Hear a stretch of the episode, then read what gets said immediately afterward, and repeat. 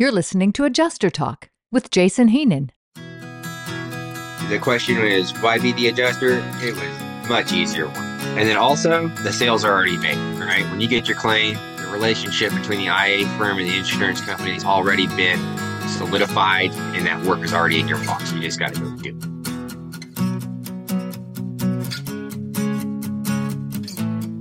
Welcome to Adjuster Talk, your go to podcast for all things insurance adjusting by Jason Heenan of Royal Adjusting Services, a leader in the U.S. claims adjusting landscape. We're here to delve into the dynamic world of independent adjusters and share insights and industry trends that matter to aspiring and seasoned insurance adjusters. At Royal, we handle the full spectrum of claims and catastrophes, specializing in residential property claims. Our mission?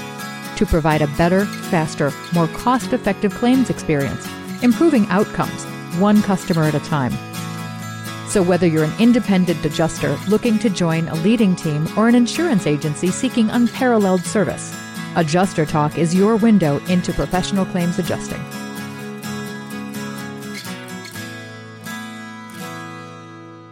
All right. Hey, everybody. Thank you so much for joining today's episode of Adjuster Talk. I am Jason Heenan, and today I just couldn't think of a better show to air. Like, nothing gets me more excited than explaining why adjusting? Like, what are the decisions that you need to make if you don't have a career that you like right now? Why adjusting? And this is one topic that just gets me so excited to share the reasoning behind it. Okay. And it's easy reasoning. So I can't wait to share this with you. Here we go. Whenever I was starting out, I went through business school and I didn't do really well at business. And I had some hmm. banking experience but I knew insurance claims were a thing. They're interesting and just there's a lot of opportunity around insurance claims themselves, right?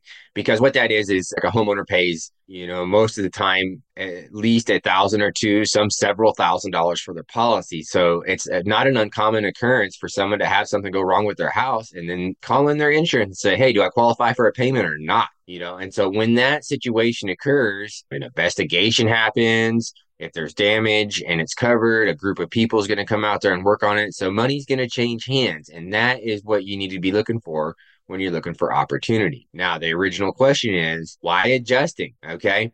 So let's think about some of the players who are involved in an insurance claim. We'll just do a basic claim to start with because that's just the easiest thing to do to use for an example. Let's use a roofing claim where the roof was tore up by a windstorm or hailstorm, and then think about all the different people that would come out. Okay. So a storm comes through and it's a good storm. So the homeowners calls their insurance company and says, Hey, something happened. I need someone to come take a look. And it is the insured's duty to prove their loss to the insurance company. But rather than waiting for that, the insurance company usually sends out an investigator, right? If there is good damage, let's not even think about the insurance money and the insurance adjuster and all the different things that happen on the insurance side on the homeowner side, they're going to need someone to repair their roof, their gutters, their window screens. If there was some a leak caused by the storm, there might be damaged drywall, insulation, even carpet. There's just so many different players that will be involved. Why be the adjuster? Okay.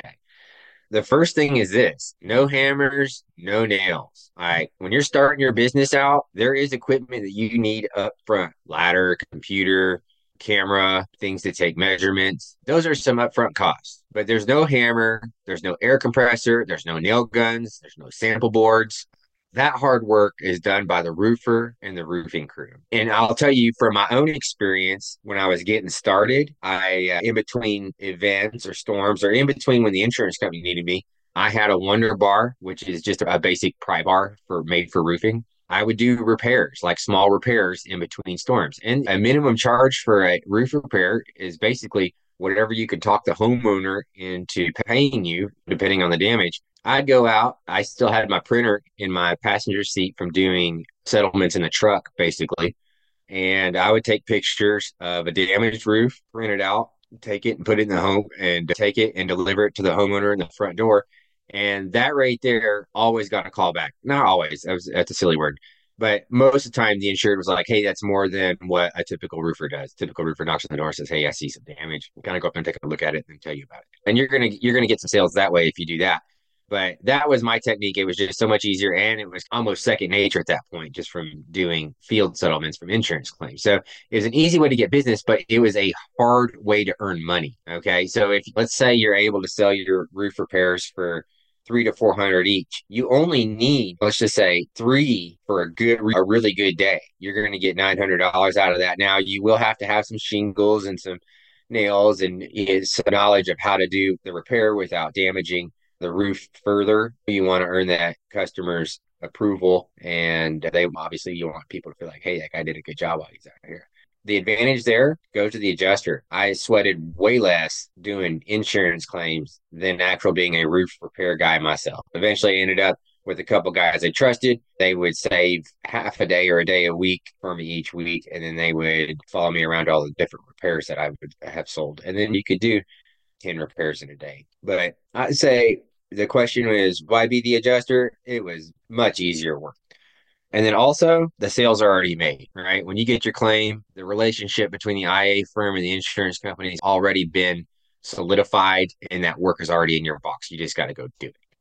Number two, so another way to prosper from claims is the mitigation companies. So, what mitigation is when, let's say, a pipe bursts inside a home and water goes everywhere. Any water supply line burst, and that's not uncommon. Let's just say it's a freeze or there's just older plumbing in the house and it's just time. This happens all the time. Water heater goes out, and if it happens at night, one time I was living in an apartment and the water heater went out and my feet hit the floor and it was swish and every single square inch of that apartment it was a bottom floor apartment was full of water. What the next thing to do after that happens is one call a plumber to stop the leak and two get a mitigation company to come out there. So these are the companies parked out in front of people's houses. It'll be like SERVPRO service master Blackmon Mooring, companies like that. They specialize in extracting water and trying to salvage what you have at the house. And so that way it all doesn't have to be demolished, like all the drywall, the flooring, the insulation on the exterior walls, things like that. That is a hard job. Okay. So I don't have any relevant experience to share. I will say that we had a guest in the first season of Adjuster Talk named Jessica Kalan. And now she is my boss. But at the time, I had met her in the field doing the roof repairs I was talking about earlier. And she was a, I think, a farmer's rep. And then she decided, hey, I'm going to pick up some mitigation equipment, which is a dehumidifier and two fans. And so those are the major ones, pieces of equipment. They're expensive. They take up room. You have to have a big truck to deliver them but the money's good. If you can get a solid relationship or two with insurance agencies, the money's good on mitigation. It's hard work. It's almost always after hours. You got to get there. You got to clean out the things that you know won't be dryable and re- easily repaired. And then you have to document what you're doing and what have you. Jessica's story, if you go back and listen to the interview, is that was hard work. And she's very well connected, obviously very qualified, ended up being a claims manager over at another insurance company or an MGA, and she sold her equipment on down the road just because it is a difficult business. So again, advantage adjusting over mitigation. You have to have your equipment, your laptop, your ladder, your measuring tape, your camera, but it's still, in my opinion, superior to having the overhead of mitigation. And don't get me wrong, there's tons of mitigation companies out there, and they would say, "Man, I don't think so." You have to do 10 houses to my one in order to cover the income. But on the flip side, they probably work 10 times harder at one house than what an adjuster does at 10. So, advantage adjusting. Are you ready to elevate your career as an independent insurance adjuster? Visit adjuster-talk.com to download our exclusive guide. Five ways to improve your independent adjusting career this essential resource contains insights and tips to enhance your professional journey. And remember, a polished presentation at a claim isn't just about knowledge, it's also about gear and attire. Royal Adjusting Service supports you in every way, ensuring you make the best impression every time. Don't wait to take your career to the next level. Head to adjuster-talk.com today and start transforming your future. And then let's just talk about one. This is probably one of the most exciting things about insurance adjusting. So I've just been giving you some side by side comparisons of two different parties you might be doing claims with at a house. There's still public adjusting, which is another business at all altogether. We talked about that a few episodes ago.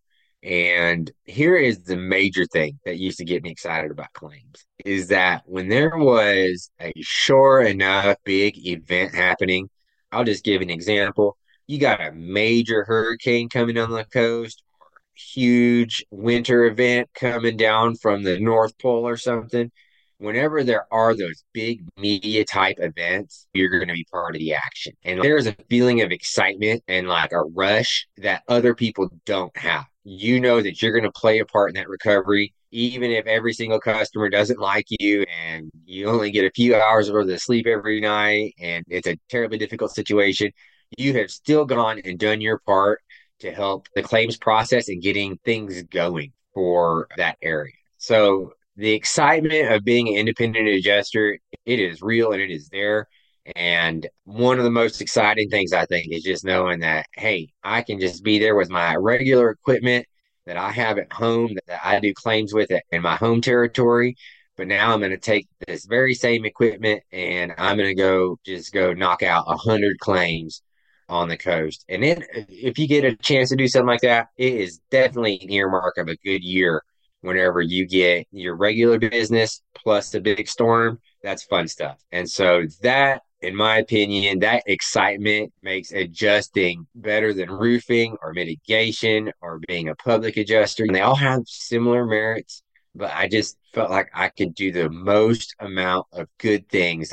I could produce the most amount of value adjusting claims rather than knocking on doors trying to get the business, right? And don't get me wrong, there's money there and there's business to be had. And the people who are good at it, they make it look so easy. That just wasn't me. I have loved insurance adjusting for 20 years and still think it is. I can't believe that it is there and it's a viable opportunity and the skill of it is knowing how to re- identify things that are damaged, knowing what the repair or replacement process would look like in on paper, meaning you know how to write an estimate, and then providing good customer service and writing a report.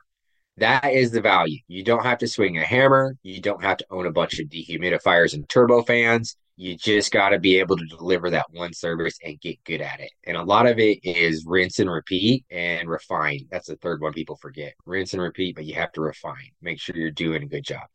All right, guys, thank you for tuning in today. It is such a pleasure to have some knowledge for you that maybe you can take and use. And if you stuck with me all the way to the end of this episode, thank you so much. I hope you found value in today's show. Have an awesome day. Thank you for tuning into Adjuster Talk.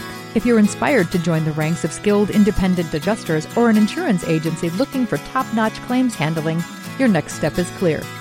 Reach out to Jason at Royal Adjusting Services.